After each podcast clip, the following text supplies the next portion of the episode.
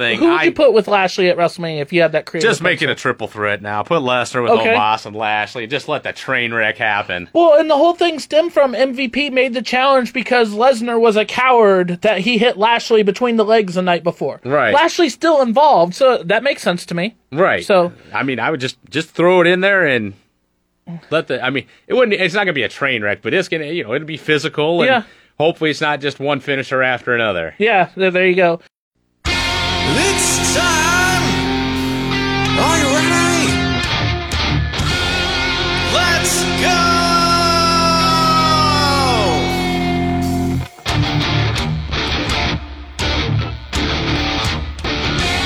Guess who's back?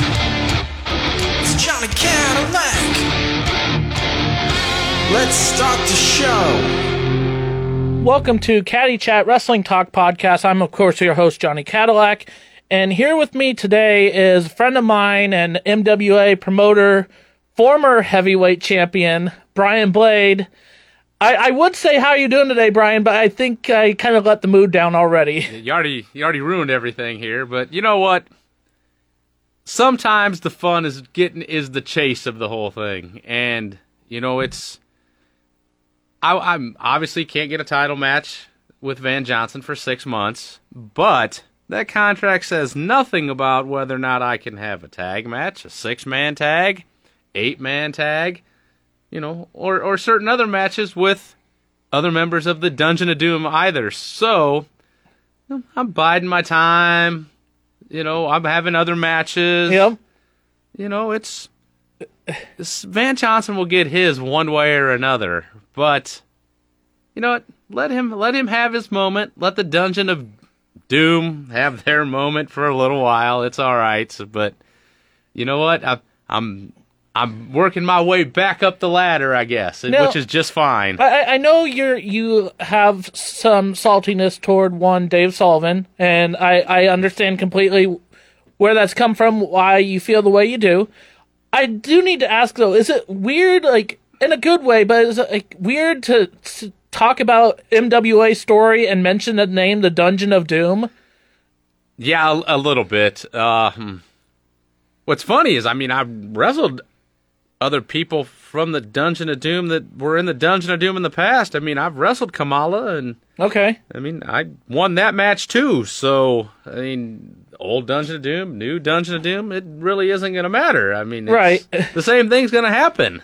No, I, I, I just you know I, I you know we had Chief Atakula Kula on a couple weeks ago now, and I just mentioned to him how you know, and he was talking about how he's you know he calls Kevin Sullivan a, a friend of his, and I was like, and now we're full circle where Dave Sullivan's in MWA leading the Dungeon of Doom. Like, what's going on here in 2023? maybe Chief will come out of retirement and he'll join the Dungeon of Doom. I don't know. I mean, with that mohawk, he probably fit in. Maybe, there maybe we go. change his name though. Maybe he won't be like he could be Dolphin Attack or you know, a Dungeon of Doom name. Yeah, But, like, he as- could be the octopus. As or- stated on, on Caddy Chat Wrestling Talk a couple weeks ago, though, if he's to come out of retirement, he joins the Dungeon of Doom, I think he might have one focus, and that is that Brian Blade puts Chief out of Kula Kula or Dolphin Attack or whatever over. Well, he's got to win that match. And, you know, that's you know. I, I'm not sure I'm ever going to let someone named Dolphin Attack beat me. So, Chief, if you're listening, uh, apparently we're associating you with the name Dolphin So don't Attack don't now. change your name to Dolphin Attack out there, expect, Chief. expect anything on Caddy Chat Wrestling Talk podcast. Case in point here right now. Maybe you can be the Piranha or something. there you go. That's that's a little more threatening of a name than Dolphin the, or Attack. the Pink Piranha. Oh, the pink, pir- The pink piranha, You got to acknowledge that pink mohawk. Right. So, oh my goodness, I digress. So about a year ago, it's yeah, just right about a year ago now, especially from when this uh, podcast airs, was the very start of Caddy Chat Wrestling Talk podcast, and the feel's a little different right now. Back then, we had cameras on us.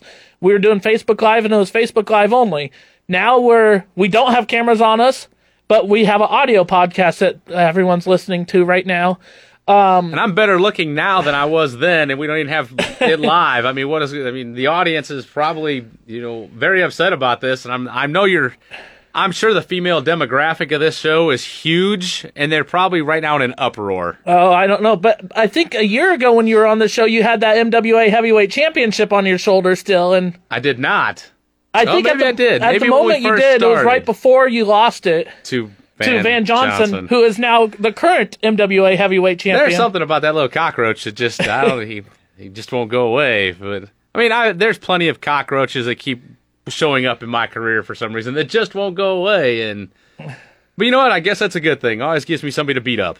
There you go. I mean, I, I will. I want to give a shout out one time. Well, not one time, but I do want to give a shout out at this moment. I haven't talked to him in a while, but I'm gonna have him on Caddy Chat Wrestling Talk podcast. But one man who I'm sure is ecstatic that you are former MWA heavyweight champion, not the current. Of course, Mr. John Park. I'm gonna have him on the show soon, and I'm curious to see what that how that interview will turn out. But He's probably ecstatic, but he's probably probably also a little sad that it wasn't one of his men that I- they were able to get it done. See, I was thinking about that too. Like, I mean, uh, okay, so Brian Blade's no longer champion, but it wasn't a, as far as we know, wasn't a uh, John Park plan. Well, who But- knows? I mean, if you want to, you know, I've di- I've kind of dived deep into this rabbit hole once in a while, and I wonder if if if some of these guys are all working together to try to make sure between Dave Sullivan and John Park, maybe even Moose, maybe even Hubson on part of this. You never know, and. You know, some of these other managers that have been around trying to knock me off the top there for a while. Maybe, maybe there's something going on there that, you know, it, I wouldn't put it past all these You know, guys. if, if you want to talk about people that you don't necessarily trust with all that's going on right now, I'm going to give you one name that I don't trust, and that is Christian Temple. He cannot be trusted with anything. So, I mean, maybe eh, right now he's he's relishing the fact that you can't get your title match in six months because he's looking to take the title from Van Johnson in the meantime. But Well, if Christian Temple gets a title, Christian Temple has worked his way up, and uh, I'd be happy to see Christian Temple get the championship. I Oh, know I you won't. wouldn't. Nope. I know you wouldn't. But Christian Temple is great in the ring. The fan, he's got the fan support. He's he, he's got a great attitude. He's got he's great in the ring. I've been in the ring with him. He is a tough competitor, and I wouldn't doubt at some point he takes that title from Van Johnson. I'm going to put in my petition now that if uh, about the only worthy contender of the MWA Heavyweight Championship that I see, there's a few of them. Uh, everybody knows that you know Xander McIntosh and I kind of see eye to eye. Uh, but I'd say the Sieve, the Sieve should be the next in line. Have for either the one of those guys even shot. won a match yet? Uh, the Sieve did in Dorchester. Oh, Beat- that's right. He beat did. Vampire Diego Diablo. That cannot go unnoticed. That cannot. I mean, I'm pretty sure that might have been the number 12 contenders match and not a number one contenders match. But hey, you got to start somewhere. So I don't know. I have all the utmost confidence in the world in the Sieve. I think if there's one person who could take the title from Van Johnson in the next six months, it is the Sieve. I, I think he could do it. Well, it- on any given night, I mean, there's a lot of great competitors in the MWA. So on any, any given night, and somebody hits somebody with a belt behind the referee's back, or you know, throws a fireball, or you know, the champ has a heart attack, you never know who might win. You know, end up the MWA champion. I almost feel like you're implying that Van Johnson did not win the title fair and square. I'm not one to complain. I just threw out examples of what could happen. I mean, there's no fireball in your matches with Van Johnson, but No, I mean, but I've had guys throw fireballs at me There before. So, I mean, I'm not gonna put it past anybody. So anyway, the reason we're here, uh, about a year or so after Caddy, the start of Caddy Chat Wrestling Talk podcast, where you were the very first guest on Caddy Chat Wrestling Talk podcast, and I want to kind of come full circle now. I had a very fun time having the first interview. Of course, your Zoom account I remember froze at one point, so that was a little awkward. But otherwise, I was very proud of not only myself as a podcast host for doing my first ever episode of my podcast, but the conversation we had, we talked about you as MWA promoter and kind of the ideas around working around WrestleMania weekend and or pay-per-view weekends in general and how it can be a struggle at times getting a full card where you might have some wrestlers who are more focused on watching the pay-per-views from other promotions. And we talked about all that. If you uh want to find that episode that's very deep in the Caddy Chat Wrestling Talk podcast Facebook page. It is still up there. I might rehash it one of these days because it was it was fun. Um, but feel And free. it's relevant to right now still too. Oh yeah, and that's where I was like, because I know the thoughts that you shared from a promoter standpoint and booking shows and wrestling shows over WrestleMania weekend is very still relevant to how you feel nowadays. Right. It's still. I mean, really, it hasn't changed. I mean, it's still the. I mean, it's still the same. I mean, nothing. Nothing's changed in a year with Yep. promoting events and and how wrestlers are. So, but the other thing we did in that episode is we kind of did a roles reverse. And uh, actually, I wouldn't say roles reverse in a sense where you step up to the big time and you, I put you on the creative team of WWE and you're helping book WrestleMania. And we dissected last year's WrestleMania card. I remember specifically you asked me about who is Seth Rollins' opponent going to be. And we were like, is it going to be Shane McMahon? Or is it going to be Cody Rhodes? Is Cody Rhodes making that jump to WWE? And of course, we all know the answer to that question now. Um, and I kind of wanted to do the same again today, but I, I want to. I thought of this right as I was going through that rant, and I want to see if one thing has changed. One thing I asked you a year ago if MWA and WWE has a crossover event or a crossover match where a current MWE, uh, MWE, WWE star faces a current MWA star, who would you have face who? And last year you said you would book Omos against sharpshooter Johnny Gunn. Now I, I don't, you know, Johnny Gunn's talking about a comeback here as it is, but I don't know if that would still be your crossover match right now. Do you have anything else in mind? Yeah, I don't. I don't know if that'd be the crossover match at this point. You know, if we want a serious, if we want some serious matches, there- there'd be, you know, there's some there's some really good matchups that that could be had. Um, you know, Mr. Fitness two. I, you know, Mr. Fitness two against maybe Austin Theory would be Okay, and I think as soon as I said, that, I think last year you also said Mr. Fitness two against the Miz. We could still do that. that match. would that would that would be good too. Yep, the Miz. I mean, the Miz is Miz is a host right now. Yep. So, you know, who knows? You know, I would, you know, I mean, I would love to put myself against you know Roman. or Oh, oh, yeah? Oh, Gunther. ooh, okay. I think that would be. I, no, I remember. I remember. Uh, flashback a little bit. So a year and a half ago, almost two years now, uh, in Elgin, Illinois, you worked one on one against the Murder Hawk monster Lance Archer, and in a match that uh, the subpar ring announcer of that event decided to say that Lance Archer won by disqualification after you got hit in the head. Uh, for the record, With a briefcase. With the By. Mr. John Park, who you talked Yep, about yep. earlier. For the record, I was not the ring announcer of that match. I was at that event, but I was not the ring announcer of that match.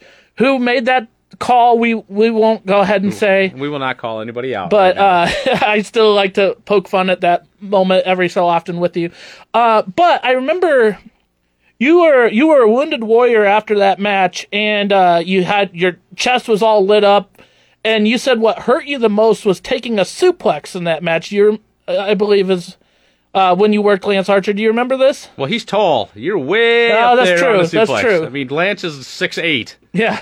So you're a long ways up, and it's a long ways down. And and Lance is a great competitor. I mean, he's wrestled around the world. I mean, he's won titles everywhere. definitely, yeah. And you know, I was, you know, obviously I won the match by disqualification. I was right there with him. He couldn't put me away. I didn't get a chance to put him away. I had him close before I got Yep, hit. You know, yep. I would have liked to see. You had him in that F5 Could he have gotten but- up from the F5 without me getting hit with that briefcase? You know. Um. So yeah, I'd love to have a rematch with him again. I, I would love to see it. And I'd love to be the one ring announcing it that time. You know, now But- that we're at First Avenue Social Hall and the ceiling's a little higher, and he wouldn't like maybe hit his head on a bar sticking down. Nothing. I we love Cornhusker Social Hall. We don't do. get me wrong, but having a guy that's six eight, he can't do a whole lot of stuff because he can't pick a guy up over his head without maybe impaling somebody there. Yeah. Now at, at First Avenue, he might be able to bring uh, the Murder Hawk back in, and we might be able to have that rematch. I'm sure, and going back to past subject, and then I'll get back to why I brought up Archer, but you said putting somebody up in a power bomb and without hitting the ceiling. I'm sure it was nice for you to see Van Johnson receive a border toss from Shawn Hernandez at our last Lincoln show. That that was highly entertaining to me. That was except Shawn didn't win the title, but yeah. he did throw you know Van Johnson across the ring. Yeah. So uh, yeah, it was. Uh, oh man, that was that was a fun night. But I, I'm sure, you know. And then now Van Johnson he has another upcoming defense if everything goes his way against Alex Gretzky in Lincoln, Nebraska. So If he survives that, I'm going to be shocked. Uh, if he gets, if he's still the champion at that date, I'm going to be shocked. right. I mean, he's got he's got a lot of defenses before April 22nd, but if he can defeat you know, Alex Gretzky, former three-time MWA champion. You know, I will be, uh, I will be, count me impressed. Yeah, there you go. Well, anyway, so going back to when I mentioned you versus Lance Archer, and because I just remember how red your chest was after that, and we took a picture after the show, and I've posted on social media a couple times, and I'm just imagining you step in the ring with Gunther. Your chest might be even more red than that after that match. So I don't know. Do you think you can handle his chops? And I can dish him out pretty good too. that's true. so, That's true. you know, I think it would be it'd be a physical matchup. It'd be a matchup kind of like what he had with Sheamus. It would be physical. It would be brutal, and you know, may the best man win. I, I'm now laughing because I just got a flashback to any time we've had a bigger name outside of MWA come to an MWA show in Lincoln or wherever else. If they're in the ring with Van Johnson, it seems like one thing remains the same. Van Johnson gets his chest lit up by all of them. I've seen James Storm give him a number of hard hitting knife edge chops, Hernandez, and can you imagine him taking a Gunther chop though? Uh, he might die. you know, he's. I mean, he's he's got a face only a mother could love, and anyone else wants to punch in the face, and he's got a chest that you just want to just you know chop right through. Oh man, you yeah, definitely still some animosity, and I I I love hosting a podcast where I could be in the middle of everything. So uh, um, always, you know, you're always welcome. Van Johnson's always welcome on the show. He's been on the show once before too. Waiting on a tax return? Hopefully, it ends up in your hands. Fraudulent tax returns due to identity theft increased by 30% in 2023. If you're in a bind this tax season, LifeLock can help. Our U.S. based restoration specialists are experts dedicated to helping solve your identity theft issues. And all LifeLock plans are backed by the Million Dollar Protection Package. So we'll reimburse you up to the limits of your plan if you lose money due to identity theft. Help protect your information this tax season with LifeLock. Save up to 25% your first year at LifeLock.com slash aware. Now, going into the WrestleMania card, this is why I wanted to have you on today. We had a fun conversation for the last 16 minutes now. But um, the WrestleMania card, the same reason you were on last year, where we one of the reasons you were on last year, get to dissect the WrestleMania card. And I'm going to say from the get go, and you and I talked a little bit off air before we came on, and let's just take the conversation right into the podcast. I I, I don't know how I feel ultimately about WrestleMania. I'm excited because it's the best time of the year in pro wrestling, and I know chances are they're going to put on a great show. They they've been building it up quite a bit, and I just look at the match card and I'm like, well, I don't know how this stacks up overall against WrestleMania cards in the past. But here is my biggest saltiness uh, thing of this year's WrestleMania card, and we talked about this again beforehand. I really wanted to see Brock Lesnar and Gunther at Wrestle. I think they would have put on a banger of a match, not to steal a Sheamus term, but I think it would have been a real hard hitting good match. Um, as long as Lesnar is willing to have a good match that night, like he's, you know, Lesnar has a lot more freedoms than what he has in his match, so it depends on his mood, I guess. I would have loved to see Lesnar and Gunther. I think they could have very easily put on the match of the show. With that said, Gunther, I think, could very still be in the best match of the weekend. I'll say that right now with uh, Sheamus and Drew McIntyre.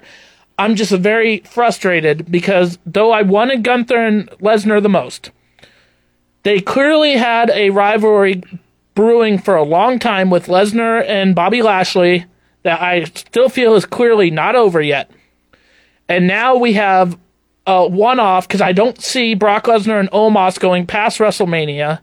And if Lashley has a match at all at WrestleMania, we would assume maybe against Bray Wyatt, but he hasn't been there lately. I don't know if that would be, I, I think that would be a one off too, and then they'd maybe work with each other. And I don't feel like WrestleMania should be the type of pay per view that you take a break from a big storyline to do a one off match just to go back to that big storyline. I think it should culminate at WrestleMania. What's your thoughts on all this? I got my venting out. Well, I agree with the the Brock and Lashley should have they should have done something here to blow it off, whether it's a cage match or a no DQ match, a falls count anywhere, something to something to get get us finale finality in the in the matchup. Um, like there's a part of me that gets Lesnar versus Omos. It could be an attraction. It's an attraction match. It's I think it's going to be better, and I hope it's better than most people think it's going to be. Sure, yeah. I, I don't think Omos is nearly as bad as people think. The guy's seven foot three. I mean, he, he's not going to do a moonsault. And you know, if this is 1985, that match is like man, that's a cool, that's a cool flipping match. Now Yeah. it's like, oh, it's two big guys, and you know, everyone's got their everyone's got their opinions. But it seems like when anyone thinks something with Brock Lesnar is going to be bad, it ends up pretty good because when he puts his working boots on, you know, eh, he's ready to go and he Most can definitely. go. And uh, Omos is a good athlete. He's not, you know, he's he's not your, you know, he's not a big giant stiff. The guy can move. The guy was a Division One basketball player. The guy's strong. The guy's big. He just needs an opportunity. The problem with a guy with seven foot three, and the problem you end up with the Big Show i- was is you gotta eh, overexposing somebody like that. They are an attraction. He's not an every week guy that you can have on TV every week. That's why that's why Andre was so good for so long. Is you didn't see him. He was in different territories all the time. And then even with the when he was at the WWF exclusively, he wasn't always on. When you saw Andre, it kind of meant something Yeah. it wasn't just oh well Andre's wrestling on TV again this week. Andre's wrestling again on TV this week. You know, when you you want to see him, you want to see him in an arena, and that's kind of maybe what they should do with Omos is they put he's an attraction. You put him on TV once in a while, once a month, once every two months, so you don't forget him, and you put him on house shows, and then you give him a big pay per view match. Not every pay per view, but at WrestleMania and you know SummerSlam. Yeah. So so he is an attraction because you can't you can't put a belt on a guy like that. It just doesn't Sure. like even with Big Show, it just didn't work because then how do you beat the guy? Yeah. That's that's the biggest thing. But I think Lesnar and Omos is, is going to be an attraction. I also think they're probably going to do Lesnar and Gunther in Saudi Arabia. Okay. Okay. I, I, I think they're either going to save that for SummerSlam or they're going to do it in Saudi Arabia. Saudi Arabia pays big money for these yeah, events. and, the, that, and that's coming up shortly there. I, I can't remember. I think it's sometime in May, but it won't be too long after Mania. And of Well, course, there- there, there's Backlash, and then there's the the King, King of the Ring, Queen of the Ring, whatever they're calling that event. And so, but you know, you'd think they would probably have a match or two outside of those tournaments as well. I think if it's Lesnar and Gunther, I don't think that's a King of the Ring match. I think that's just a match on its own. Right, that's just a match. I mean, do you? I don't. If Gunther is still the, um, still the champion, does he really need to be in King of the Ring? That's not really exactly. elevating him anymore. Exactly. He's already a champion, so you don't really need to elevate him with with King of the Ring. King of the Ring and Queen of the Ring is used to elevate somebody that's not already already there. So, Yeah. And you know, I mean, we're getting off a little subject here, but like Becky Lynch is- shouldn't win Queen of the Ring. She's already passed. There you go. Yeah. No, that. that. makes sense. That makes You know, sense. you know, it's it's for somebody Well, that's uh, coming looking like at the most recent king and well they had the queen's crown at the time i think now they own like some sort of copyright to say queen of the ring but they Mm-hmm. didn't at the time where the last winners was xavier woods and zelina vega to me now it's arguable about what they've done since then but those are the type of names that would be ideal to win because they're not the biggest names of the company as long as you elevate somebody, I don't think Xavier really got elevated, not as a singles competitor. I mean, Xavier's a tag wrestler. He needs Sure. to stay a tag wrestler. He doesn't quite, like, he's muscular, but he's Yeah. not tall. And he doesn't quite have that size to get, I don't think, to get to that next level. And he's not, I like Xavier, but he's not Kofi either. He doesn't have that extra, like, he's charismatic, but he doesn't have that extra chari- charisma to me that Kofi has. yeah And he's not Big E size. sure Xavier fits in with those guys great as a tag team. I just can't. I just don't see him as a big having a big singles run ever. And, and what, what most was that I think is the fact that on television and especially off TV for like a year or two, it seemed like uh, Xavier Woods was just constantly petitioning that he wanted to be King of the Ring. He was the only person who ever mentioned King of the Ring, so it made sense from a, that perspective that they put the crown on him. And then Zelina Vega, like I was all for that with the idea, the same idea that we just talked about. I just don't feel like ultimately they did a lot with her after that, though. well, she ended up getting released. I think that I think that was after she came back from the release. I think. Was it? I think so. But uh, But I, they no, I think she I got They hurt. released her again though, didn't they? And now she's back again, No, right? I, they released her and she's back again. I, I know because she was she was tag team champions with Carmella at the same time around the same time that she won the crown. And then I think Carmella got hurt, so then they didn't have anything for Zelina, so she disappeared, See- and then came back with Legado del Fantasma yeah. and Queen of the Ring would be great for somebody like Carmella sure, because it just it validates her even more. Because she's not just looks. I mean, obviously she's a great looking woman. yeah, Corey Graves makes that more than apparent every week. but I mean, she is. We're not we we're not gonna sit here and lie. but she's really good in the ring that people don't understand, you know. So, you know, somebody like her or Raquel Gonzalez Rodriguez now, whatever her name is. Not I Gonzalez, constantly it's mix Rod- the last name up. Rodriguez. Yep. Um, I think she's really good in the ring. She's big, Yeah. she's strong, she's good looking, Yeah. and she could be that next person that you know really carries the women's division I agree. um, if they give her the right push. Uh, so I think you know I think to me, I mean, like I said, we need to get back to WrestleMania, but I think somebody like that is who you know needs to win the Queen of the Ring. Or Yeah. you bring Lita, or you bring Trish back and let her win it. I mean, that okay. Uh, okay, so going back to the WrestleMania talk, we did say uh, this whole rabbit trail we had, which Caddy Chat Wrestling Talk podcast is known for rabbit tra- trails. I'm all for them, even if it turns into the public roasting of Brian Blade with Chief Atakula Kula. But that's all right. I, I'll give I'll give Chief a pass. Um, there you go. He, I, I like Chief. He's a good guy. I'll give him a pass. I I know he has your respect ultimately too, and he he's earned every ounce of respect he's got. So I'm I'm glad that we were able to have him on the show. It was a very good show. And Thank yes, you. Yes, yes. He's a you know he's done a lot in this business, and he's done a lot for people. And sometimes I don't think he realizes all he's done. So yeah, if you listen to this, I hope you know that you know there are a lot of people that respect you, and a lot of people you know that you have done some, stuff for, and a lot of people that respect you and appreciate you. yeah, absolutely. But anyway, so But now to something important. Oh. so Brock Lesnar, uh, uh, it's just the four people I vented about: Brock Lesnar, Omos. Uh, I'm gonna put. Oh, we can even say Gunther, and I'm gonna go back to that a little more in here in a moment. But then Bobby Lashley and Bray Wyatt, Brian Blade. If you have the creative pencil, those names I just mentioned, what would you do with them at WrestleMania?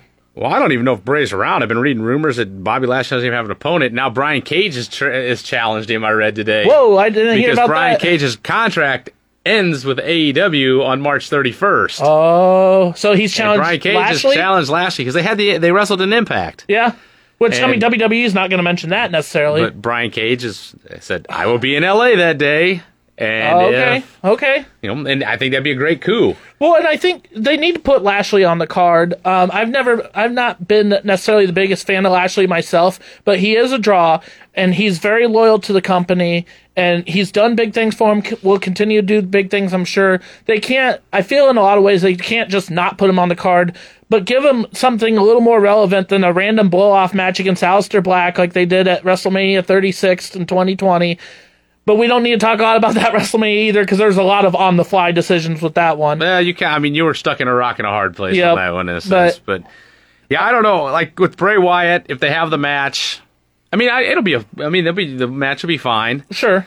Um, you can go in many different directions with it. I mean, it, I mean, you can keep a feud going. You can, you know, you could have Bray go over and keep him going. You could, I mean, Lashley go over. I mean, you lose to Lashley, you usually don't lose. You don't lose a lot of steam. I mean, Sure, yeah. I mean, Bobby Lashley's a monster. I mean, Yeah. who couldn't he beat if you think about it? I mean, he's a legitimate fighter. He's huge. He's a legitimate badass. I mean, if you lose to him, especially in a certain way, you lose nothing. Van Johnson could probably figure a way to beat him.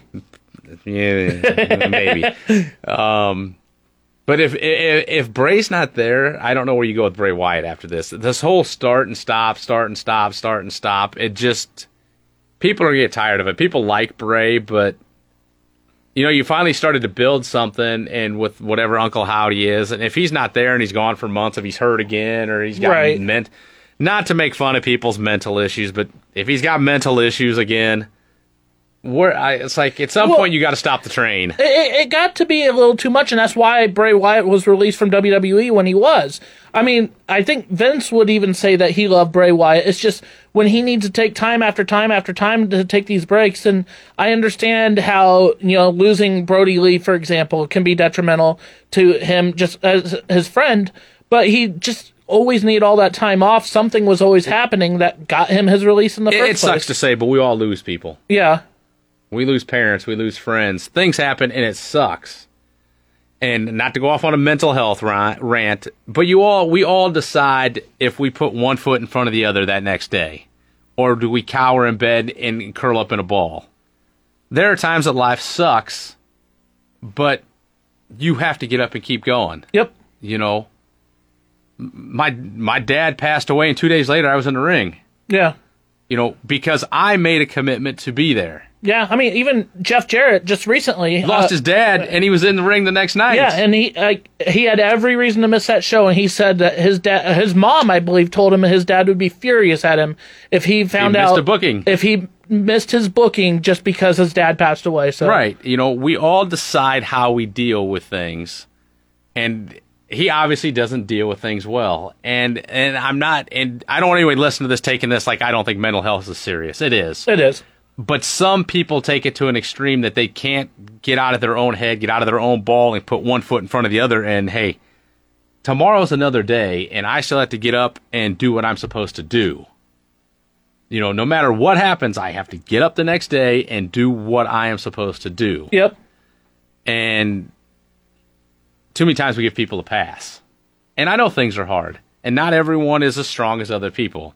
And he obviously doesn't seem like he's as mentally strong as other people. As we're going down another rabbit hole here, but you know, if he's gone, what do you do with him? Like, Yeah. if you can't make it, like if he's legitimately hurt, that's one thing. Sure. Yeah. But if you can't do anything with him, you've stopped again, and uh, you know, I don't know. Otherwise, like with ba- the whole, like you said, the Lashley Lesnar Yeah. Who, thing, who would I you put with Lashley at WrestleMania if you had that creative? just make it a triple threat now. Put Lesnar with Okay. Omos and Lashley. Just let the train wreck happen. Well, and the whole thing stemmed from MVP made the challenge because Lesnar was a coward that he hit Lashley between the legs the night before. Right. Lashley's still involved, so that makes sense to me. Right. So- I mean, I would just just throw it in there and let the. I mean, it wouldn't. It's not gonna be a train wreck, but it's gonna. You know, it'll be physical and Yeah. hopefully it's not just one finisher after another. Yeah, there, you go. Now, as far as Gunther, I want because I will say this right now that might that's one of uh, two matches I'm most excited for WrestleMania weekend is the triple threat they made between Gunther, Drew McIntyre, and Sheamus. Uh, yes, I want Gunther and Lesnar, but I think those three have what it takes to maybe have the best match of the weekend.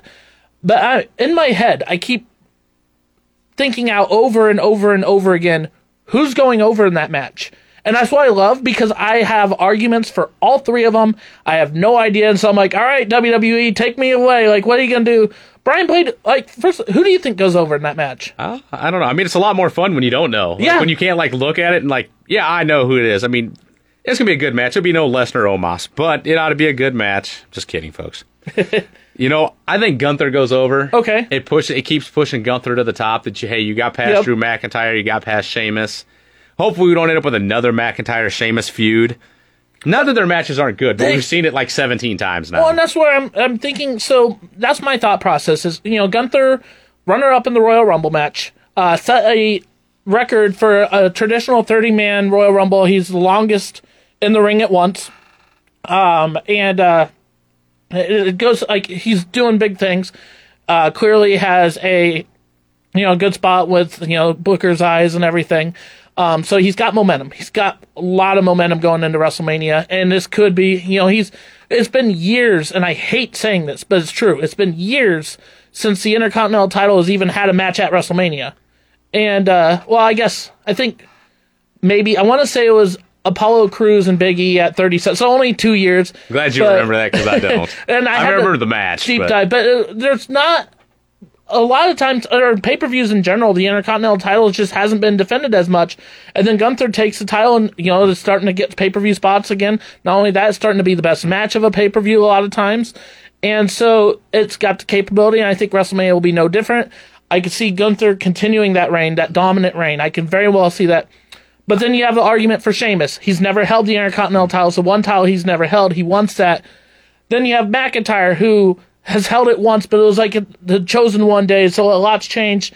And if they wanna, if they wanna build more of a McIntyre Sheamus rivalry, which I know you just said you don't want, No. but that's where they, if they, if you know the powers that be, the actual WWE creative team decides, hey, what if McIntyre wins and then Sheamus is upset because this was a triple threat in the first place?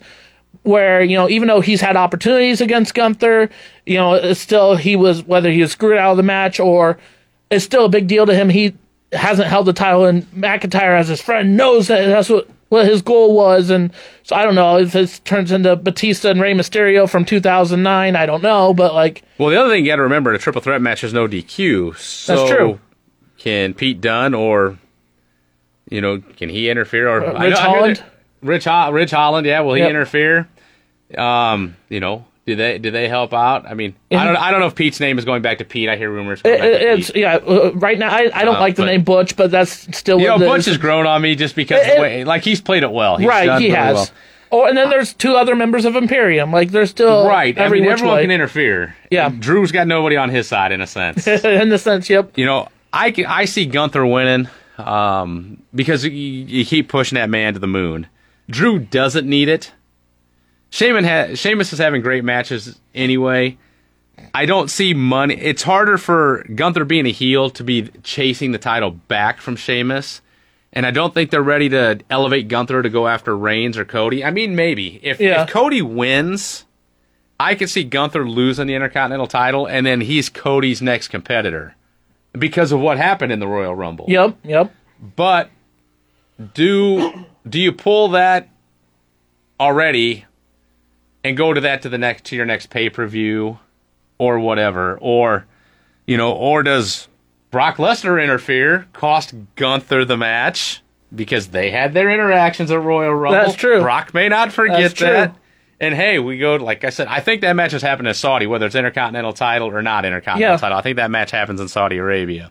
And to me, if if they are planning on doing that match so soon after Mania, like in Saudi Arabia, to me it makes most sense in that regard. I don't really see Lesnar competing for the Intercontinental title. Maybe maybe put the title on Drew or Sheamus, um, whether they face each other afterwards or not. But that way, Gunther and Lesnar have their rivalry still. I don't know. Well, and Gunther could win now, and he could get screwed out of the title later by Brock leading up to the match go. in That- Saudi on a on SmackDown or something, or Backlash. Yeah. Um, I think Gunther at WrestleMania wins, so everyone sees that hey, Gunther is a major player because we can see it is, but your general wrestling fan do do they see Gunther yet as that major player? And I think at WrestleMania he stands tall in the end in that match, and you see that man, that guy, you're just your common regular only WWE fan. It's like that man's got it, and that man, he's next. You know, Yeah. he's he's coming, and whether he gets that title shot at SummerSlam or he gets that next WrestleMania, you know, who knows? You've worked hard for what you have your money, your assets, your 401k, and home. Isn't it all worth protecting? Nearly one in four consumers have been a victim of identity theft. Lifelock Ultimate Plus helps protect your finances with up to $3 million in reimbursement. Lifelock alerts you to identity threats you might miss. And if your identity is stolen, your dedicated US based restoration specialist will work to fix it. Let Lifelock help protect what you've worked so hard for. Save 25% off your first year on Lifelock Ultimate Plus at lifelock.com slash aware. Terms apply. If Cody wins, I think they go with Cody Gunther, but I hope they hold it off till SummerSlam. Because who knows where Reigns goes if he loses? Well, let's talk about that. Let's talk about Cody and Reigns. I want. I don't know how we segue from this to already to the main event, but let's talk about that. Number one, uh, you as you know a fan and where you kind of have the promoter spotlight again. Uh, I want to segue. You know, dissecting the WrestleMania card. Right, Brian Blade, the promoter. What would he do differently? Are you a fan of?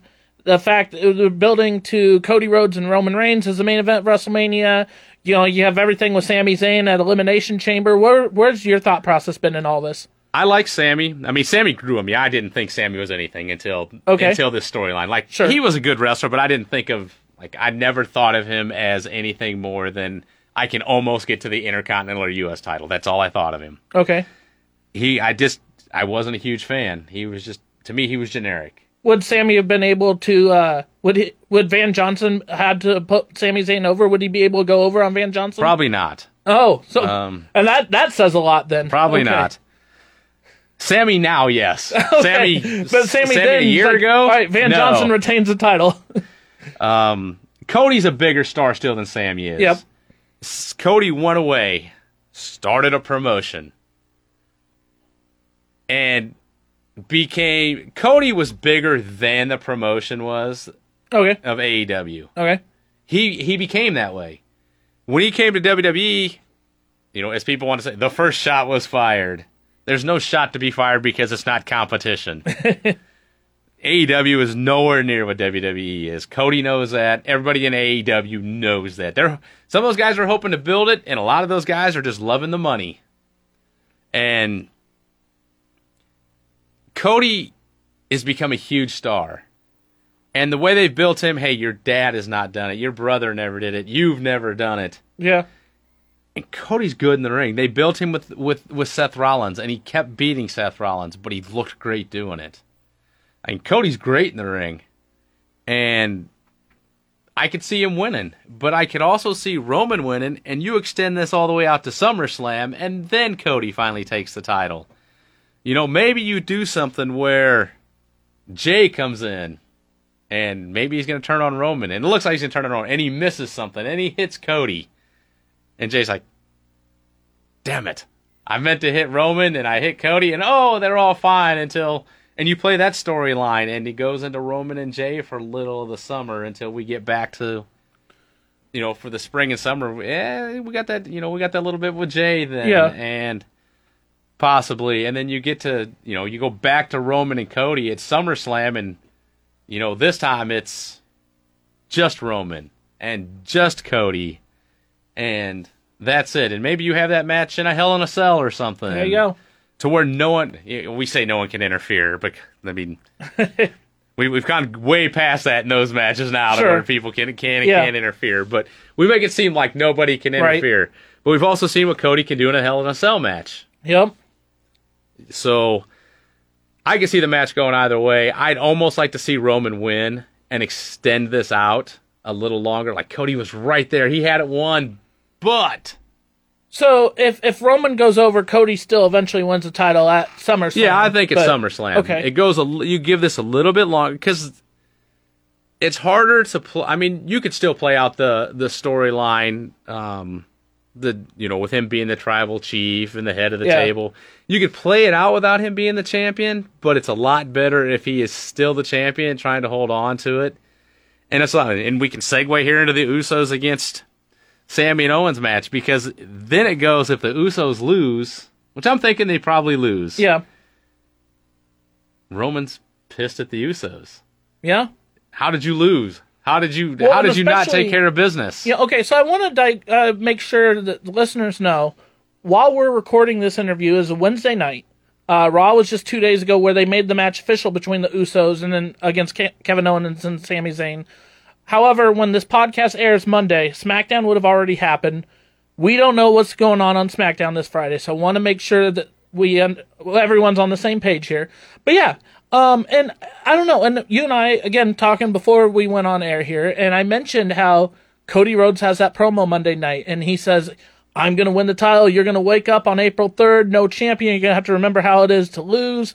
And uh, and then Jey's gonna leave you, and then Jimmy's gonna leave you. But he made an emphasis on Jey's gonna leave you because uh, everything's kind of centered around Jey Uso and all this Right. storyline. Um, I was gonna still off of that if we need to. But the one other question I want to ask you about Roman Reigns, Cody Rhodes, I've heard a rumor, and I think it's more of just fans talking. I don't know how much it's reported online. I don't know what Dave Meltzer would say. I don't follow Dave Meltzer's reports. Half the time he's wrong anyway. With that said, if Roman Reigns loses to Cody Rhodes, if Cody Rhodes becomes champion at WrestleMania, does Roman Reigns take a break from there, or is he is he still involved at that moment? Um, he might be off TV for a few weeks. Okay, but he won't take like an Yeah, extended vacation. No, because you still you you've still got to keep the storyline going. I That's mean, it's the biggest storyline you've had in a long time. Everyone like all the fans are intrigued by this. They want to see what happens. They want to see how it plays Yeah. out. We're invested in how this goes. So if he just gone because he loses, then what? Or is he gone for a month and Solo thinks he's in charge, maybe, or Jimmy or Jey think they're in charge, or you know, yeah, I mean, uh, yeah, you know, and then all of a sudden he comes back and and then you know I'm the head of the table, blah blah, and it, it could like I could. and if he loses, is he still the head of the table?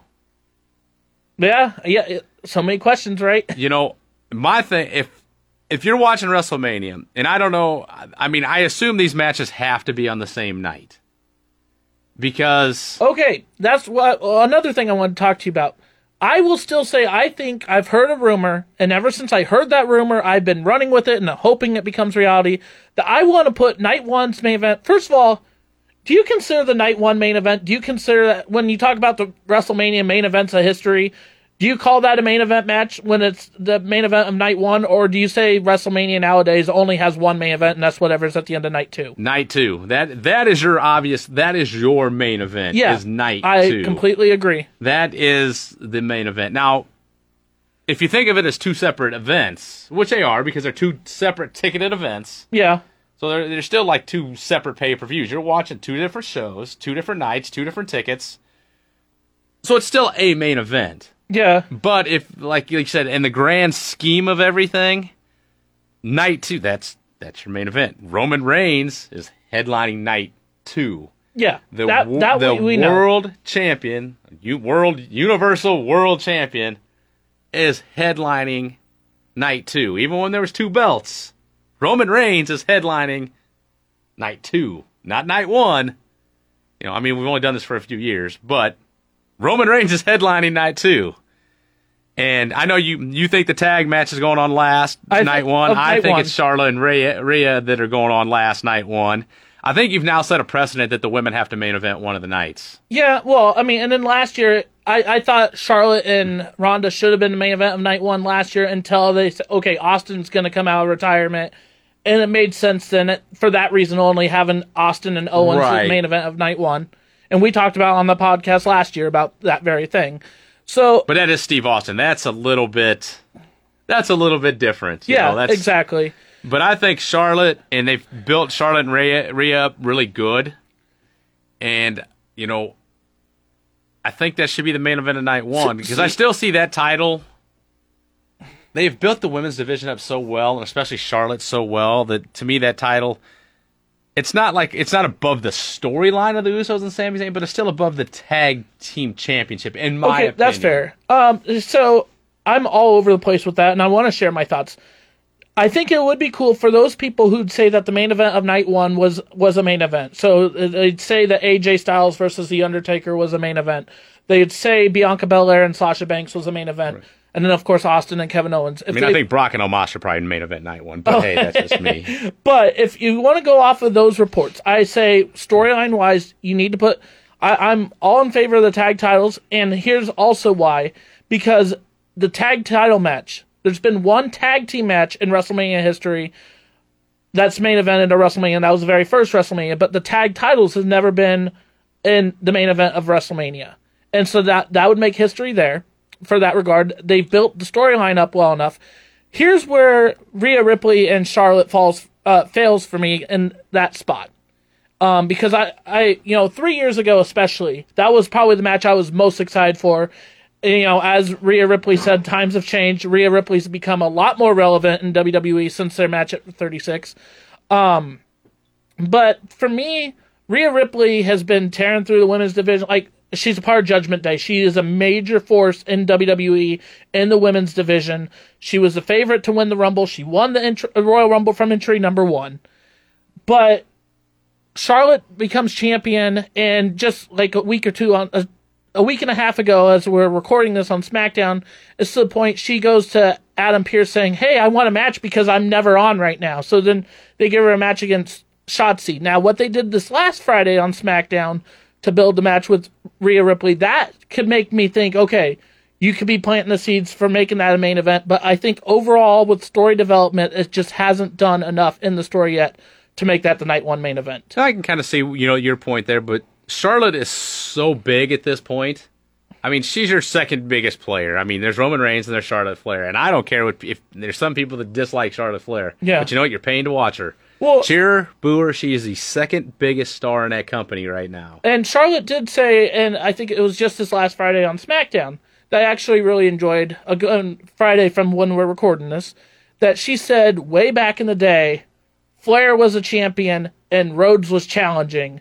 So That was a a great promo. It was, and I love that because I was like, well, that's true. And then here we are in 2023. Flair is a champion, Rhodes is challenging. It's a little different, you know, different genders, but like, But she also said a Flair is headlining a pay per view. that's true too. And a Rhodes is challenging for the world title. Yes. So, So from she that- said headlining right promo, there. Yes, I can see it. Um, okay. Again, giving you the creative pencil, we have four women's matches at WrestleMania. We've gone extensively about one of them. There's of course Bianca Belair and Asuka for the Raw Women's Championship. The six woman tag, Damage Control against Becky Lynch, Lita, and Trish Stratus. And then of course the women's showcase match. Uh, right now, as of this recording, we only know one team. That's Liv Morgan and Raquel Rodriguez. Um, I say ultimately you got to split up the WrestleMania card. I say two women's matches one night, two women's matches the other night. Um, Yep. and then I say the showcase matches, of course, would be different nights. yeah, put them both night one. 'em both done with. showcase matches on night one. Otherwise, they open both nights. Okay. Well, and that's I was wanting to talk to you about that too. Like what the exciting match open or WrestleMania opener would be for either night. The tag, And- the men's tag match probably opens. Okay. The women's showcase is what you call your popcorn match before the main event, which would be the sec, which means that goes the second night before Roman and Cody. So you do something like Seth and Logan, women's showcase match, because if you need to cut something or cut time, you know it's always a women's match. That's true. And then you do Roman and Cody because that's how that works. Okay, I will have to correct you a little bit. And again, this is if Brian Blade was promoter. That's why I like to uh, theme these these interviews. But I think they Logan Paul mentioned on Monday that he wants to face Seth Rollins on night one of WrestleMania. He said it was his 28th birthday. Blah blah blah. So I think that kind of established. Plus, you Okay, look- so then so then your Austin Theory women's popcorn match. okay, Reigns and, and Cody, or your other big matches, Edge and Finn and Hell in a Cell. But I think that's earlier in the card because you want people, because as good as that's going to be, I mean, maybe that headlines night one. it could. I mean, it's a Hell in a Cell could. match. Exactly. And Edge wants the demon, not. yeah, this isn't just Finn Balor; it's a demon Finn Right. Balor. Right. So, I don't know. But back to the women's matches. Yeah, what okay, so ultimately which matches are night one of the women's, which matches are night two? Um, I think the women's showcase ends up night two. Okay. You said that. And then you said of course Rhea and Charlotte for night one. Yeah, I think Rhea and Charlotte night one, and the six the six woman tag is night one because you're not going to have the two title matches on the same night. I agree. They did last year, but I, I think you should put them on different nights. I think so too. Um, spread it out. I think they ended up on the same night just because of Austin. It was Yeah, just, okay. Austin added that huge attraction Yep. to everything. Um, okay. I honestly think Raquel and Liv win. I don't care who else is in the thing. I think Raquel and Liv win the win the women's showcase. I'm So- a big fan of Raquel. I, so- I, I I would most likely I'll root for them. Um, I do like Chelsea Green, but that's from other reasons too.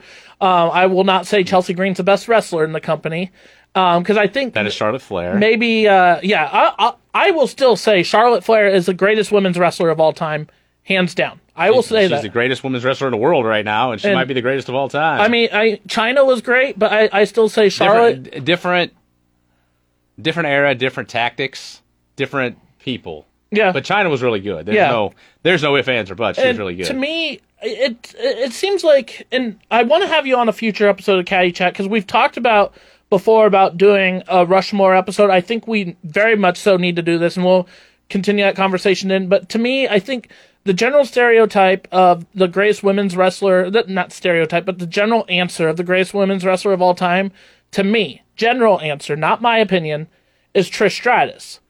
I disagree. I think Trish Stratus, I, I see overall when it comes to improvement throughout her career, I think from an improvement story, she is the best. Um, because she started off just as a valet, she was there just for her looks and where she did become a decent wrestler. But I still, you know, I look at all factors and I think from where she became, sure, but where she ended, I, I don't say greatest women's wrestler of all time. no, I would say Grim is. I mean, she's really good. Yeah. And, I mean, I love Trish Stratus. Don't get me wrong. Yeah, And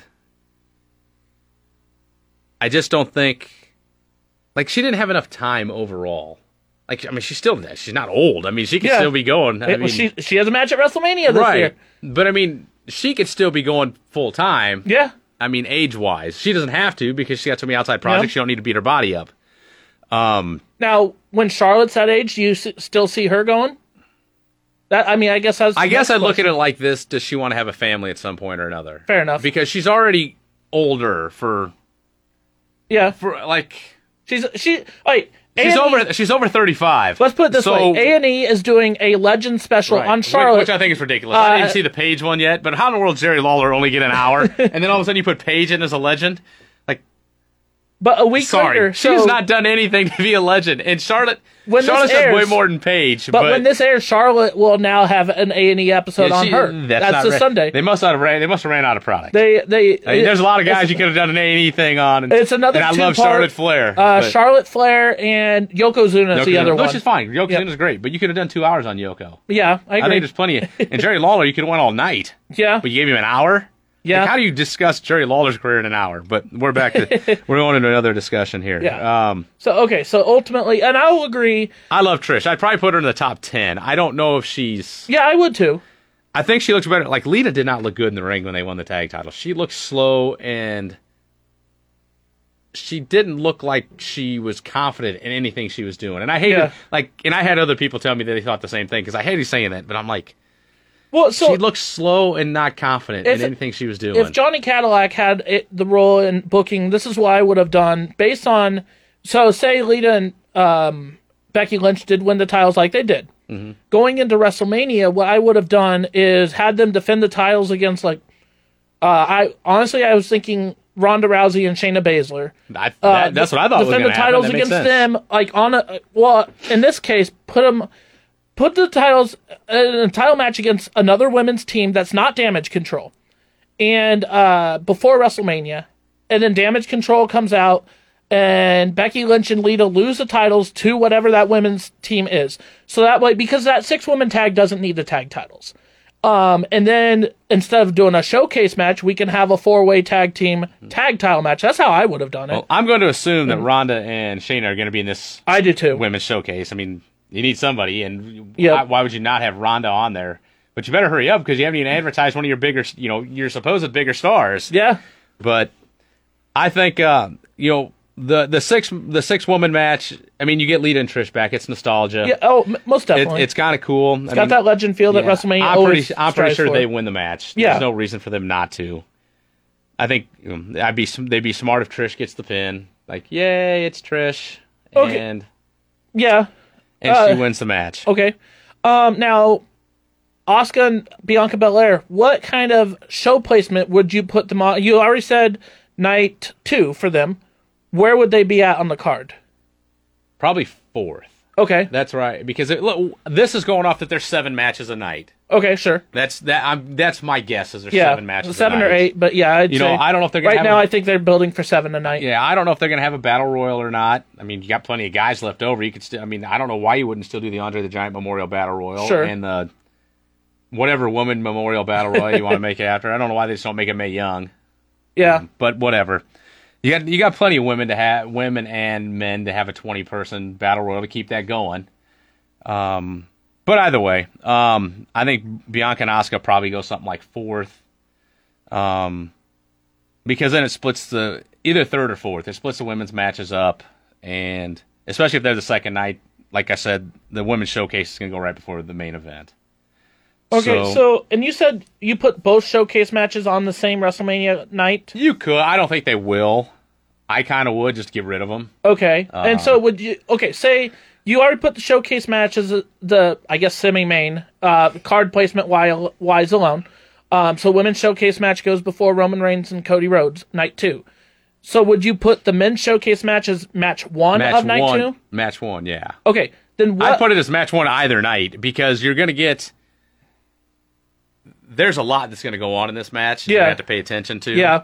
And it'll start the night off right with some big high spots. Sure. I mean, oh Um, man, I, you have Montez Ford Frog Splash. You have Ricochet in the match. It's going to do like be everywhere at once, and then you have powerhouses like Otis and Braun Strowman. And you have and then the Viking War Raiders, Raiders. that can do everything. Who's who I think is going to win this match? the Okay. Viking Raiders. Yeah, I- you got to keep their push going, and the Street Profits don't need it. I, I say Alpha Academy's falling apart. So Oh, either, they either won't Otis or Gable are taking the pin in this match. I think okay. they're I, I had somebody point out to me that because I, in my head, I said either the Street Profits or Ricochet and Braun Strowman, and they said that they think the Street Profits get pinned in the match because then they'll create the split, so Montez Ford becomes that big single star that they've always I don't. talked thi- about. I don't think Montez Ford becomes the big single star everybody thinks he does. Okay, He'll be a star, but Sure. I don't think he's not.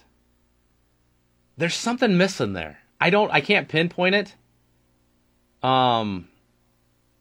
There's just something missing there that's not totally there. The Street Profits work as a tag team. Right. I think we'll agree Some people that. don't need to be taken out as a tag team. Yep.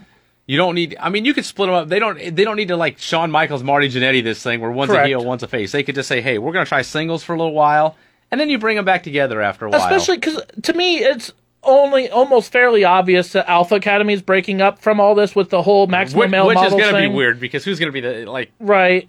I don't. there's um, not going to be a feud there. There might be one a one-off match. Right. But I don't see two teams breaking up from this match. Right. So But I think the Viking Raiders win. You keep pushing them, especially if Zayn and Owens wins. Win. You have a built-in team right there to go right after Zayn and Owens that yeah. looks good. Oh yeah. Yeah. Um, not that not that any of the other teams couldn't, but they seem like they were trying to push the Viking Raiders, and it's time to get them over the top. And I think, Senior, we all know the Alpha Academy's probably going to split. One of them take the pin. Probably Gable as Otis takes off with the maximum male Sure. models later on. Um, so I think, yeah, I think the Viking Raiders win that match. You start that match off night one or night two, either way. I mean, like I said, in my supposed booking here, that you know, I I think they should be both the night, both same night, just to get them out of the way. But, I think they they're separate nights. I think the men's is on the first night, the women's ends up on the second night. But then that still goes to my next question. I, I respect that. But you have two nights. What opens the other night's Mania card if both showcase matches are on the same night? Uh, and then, because Um, you obviously know what? Rey and You- Dominic are going to have a match. You open the second night with Edge and Finn in Hell in a Cell. oh, okay. Or, wait, oh, I guess uh, that'd open night one, I'd say. If you're putting both showcase matches on the same Right. night, which you said women's showcase goes which before I, Roman which is Cody. I would do. But let, what what what's really going to happen is they're going to split them up. I'm sure they Yeah, will. they so will. Well, so then this so the might men's showcases are going to go night one, open the whole show, something Okay, big, spots yep. everywhere, Makes sense. Ricochet flying all over, the Street Profits flying all over. Well, Mont, you know, Montez flying all over. The big guys, yeah, I mean, boom, hitting each other, getting it going. You know, Viking Raiders get the win in the end. Big, you know, get the big cool entrance to start the, you know, Yeah. get the big cool Viking entrance to start the show. Okay. Get a great, you know, and then you know, so night two, you start. Hey, let's start with Hell in a Cell. Let's throw Edge, Finn, boom. Let's start this thing big. That makes total sense to me. Like, I mean, Jim Ross has talked about, and numerous times, or numerous other people have talked about numerous times. If you can't go in last, especially at WrestleMania, the next spot you want is first. And for that's the advantage that they have for WrestleMania being a two night event is there's two matches that go on first, uh, and because you gotta you gotta catch the crowd's attention both nights right from the get go. So that Yeah, that could do it. yeah, I don't see where else you you know what really what else you really started with that makes a whole lot of sense. I mean, you could start with the Intercontinental Title match, but I wouldn't. I put that you know much higher. Sure. You know, I you know if you're thinking about main events too, that's not the women's match on night one. I mean, Gunther McIntyre and Sheamus could close the show and. I mean, I mean, the good thing is you have three or four matches that could close the show: the tag title match, the intercontinental title match, the women's match, and I mean, you could. Cl- I mean, Hell in a Cell could close it. I mean, you got Theory and, and Cena because it's John Cena yeah, could close could close one of the nights. it could. Oh man, Austin Theory in the main event of WrestleMania. I mean, I could see This, it. And this like, because I mean, they're clearly they're pushing him to be a star of the company. They would not give him a one-on-one WrestleMania match with John Cena if they thought anything else. I really think Cena And- should win this match. Do you think he does? I don't know. I could go two different ways with it. I mean, does Cena come back just to put somebody over again? Like he did? Like, is does he become that guy that just Right. comes back to put somebody over all the time? Well, Or does he have enough time? Did he comes back? He wins the match, and you know they have the rematch at Backlash. You Okay. make that thing in Puerto Rico. Oh, we got John Cena. yeah, You know, and and then Austin Theory beats him there. I think Austin Theory gains more by losing to Cena in a gr- in a really good match. And then beating him at Backlash. Okay, Then I he gains by just winning the match at and, WrestleMania. and I've thought I've played this out uh, in my head a lot too. I don't think ultimately I don't think Cena he's a competitor, and that's why he wants to make it known as. I don't think he just drops the title like they would do in other scenarios. Because you know, obviously, we're not going to see Cena around a whole lot after Mania. Um, you know, he's very much so part time. We see him once, twice a year.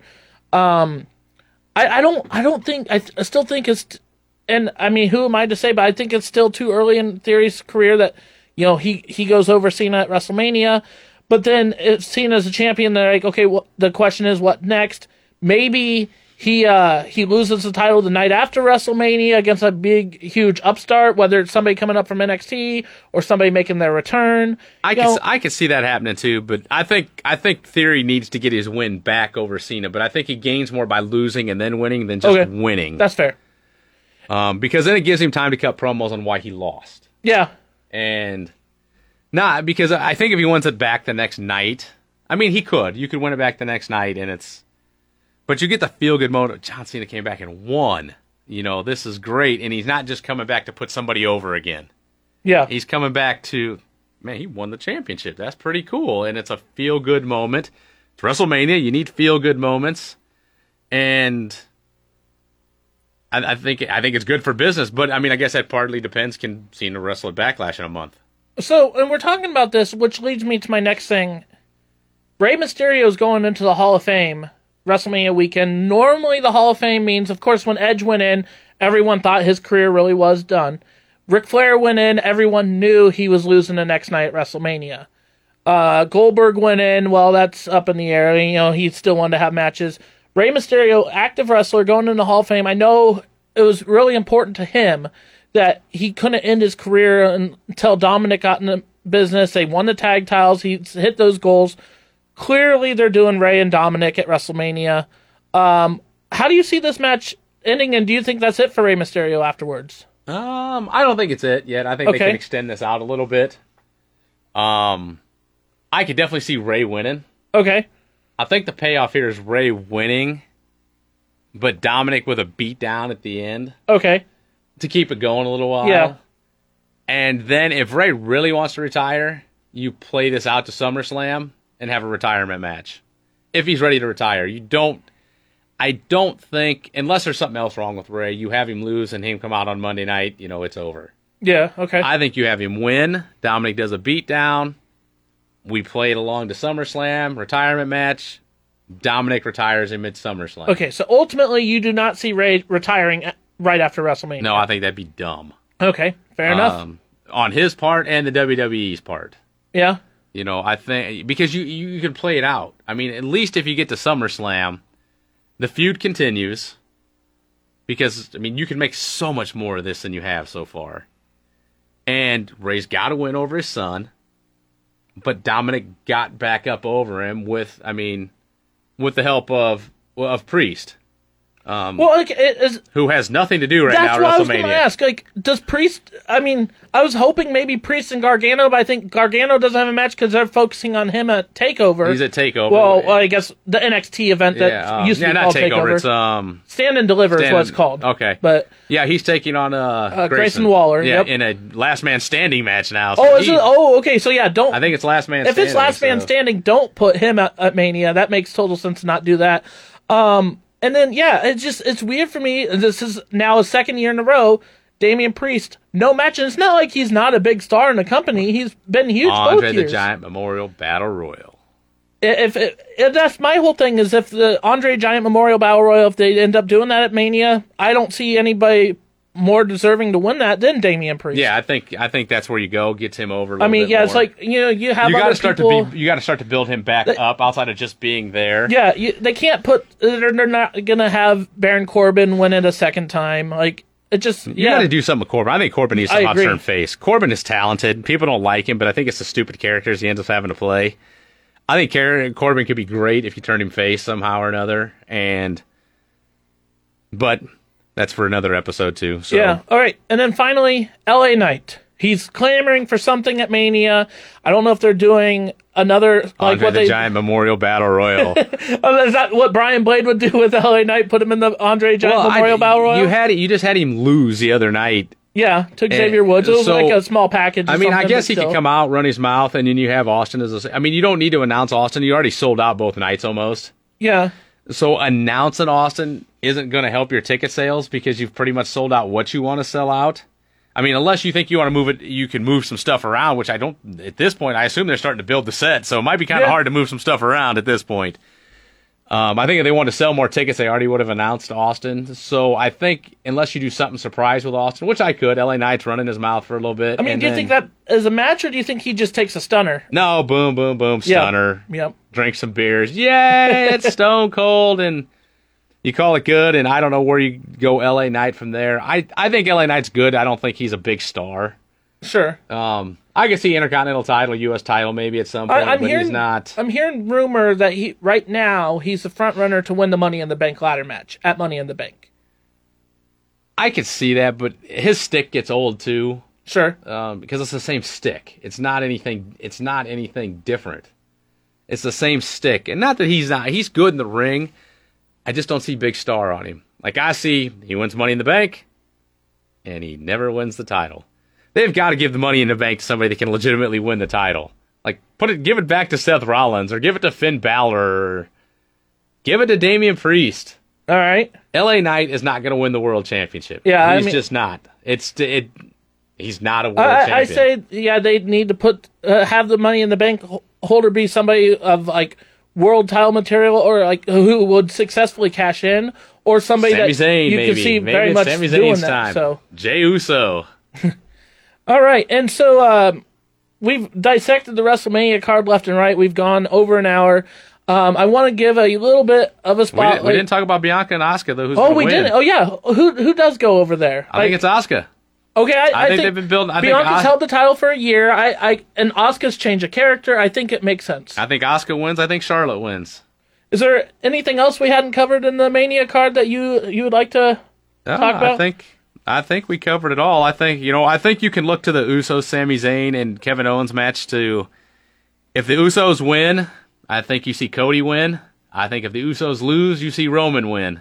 I Okay. think that's it because the storyline has to play out. One of them has to be a champion to be above the other. Okay, And this way, if the Usos win, expect Roman to lose because then the Usos are like, especially Jey, now who's the head of the table? okay, yeah, You know? And they're like, Solo, who you going with? yeah. Um, I mean, so they could still do like it, it very well. And looking at last year's backlash, especially if Roman takes time off, they could very well do the Usos and Solo against Sami Zayn, Kevin Owens, and Cody Rhodes at the main event of Backlash. right, I could very well see that being a thing, whether the world champion's in it or not. it's really good that you you don't kind of know exactly which way they can go on a lot of these. Yeah. Um, like I think the women's six man's pretty obvious. That one I think's obvious. Um, I mean, I think Lesnar beats Omos. If he doesn't win, I'd be really shocked. I'd be Right. I guess we didn't talk about Rollins and Logan Paul either. Oh no, we be- didn't. Yeah, I. I don't think Logan Paul wins. He's that celebrity that comes in and gets beat. well, I mean, he did most beat of the the Miz, time, most of the but- time, the celebrity wins, but the celebrity and Logan Paul has won. Right. And uh, th- when they've done that in the past, is the celebrity wins, but then doesn't show up again for another match. Where it's different with Logan Paul.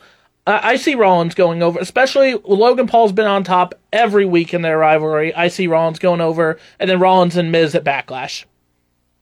I could see that. Yeah, I could see that happening. I definitely think Seth Rollins goes over. I think it's gonna be a really good match. I think what they need to do though is get Logan Paul on Raw or SmackDown a couple times and just have him beat a couple mid card guys. I agree. Just I agree. just beat somebody. You don't have to be anybody, you know, great. It could be just some random guy you bring in for the night, you know, Sure. Is an enhancement guy. Just I think you need to get Logan Paul over a little more. Yeah. If you're going to keep using him as a as an outside talent. How about Logan Paul against Ricochet? They had that big spot in the Royal Rumble match. Yeah, I mean, I mean, I would hate to. I mean, he if he could go over on Ricochet, that'd be great as long as he's going to stay around. Otherwise, Right. there's nothing for either one of them. If he's going to stay around, you know, I think once a month you have him have a match until he has another big build or something. At least one, you know, once every six weeks you have him go in against somebody like that, against a you know a Ricochet or a Chad Gable, somebody that's kind of your your mid card guy. That hey, if they lose, it's not such a big deal. So I will say this, and I don't know if it's my place to say this, but on the last Jericho cruise, I was fortunate enough to sit in. I did not spend the two thousand dollars, but I was somebody's plus one guest for the Chris Jericho Ultimate Fan Experience. Sorry, twenty five hundred dollars. They upped the price for it. Um, but I, I got to sit in on the Q and A session with that, and they somebody asked Jericho of the WWE stars right now who he'd like to see in AEW. And they were looking for an answer like Roman Reigns and Seth Rollins, and Jericho says, let's talk besides the obvious. and they said he said he wanted to focus on who from WWE could they take that they could make a bigger star in AEW, and his answer was Chad Gable. That was his answer because he was looking at like instead of what they're doing in WWE, what they could do more so in AEW because everyone knows if Rollins or Reigns for whatever reason if they jump ship, they're going to be huge names in the next company.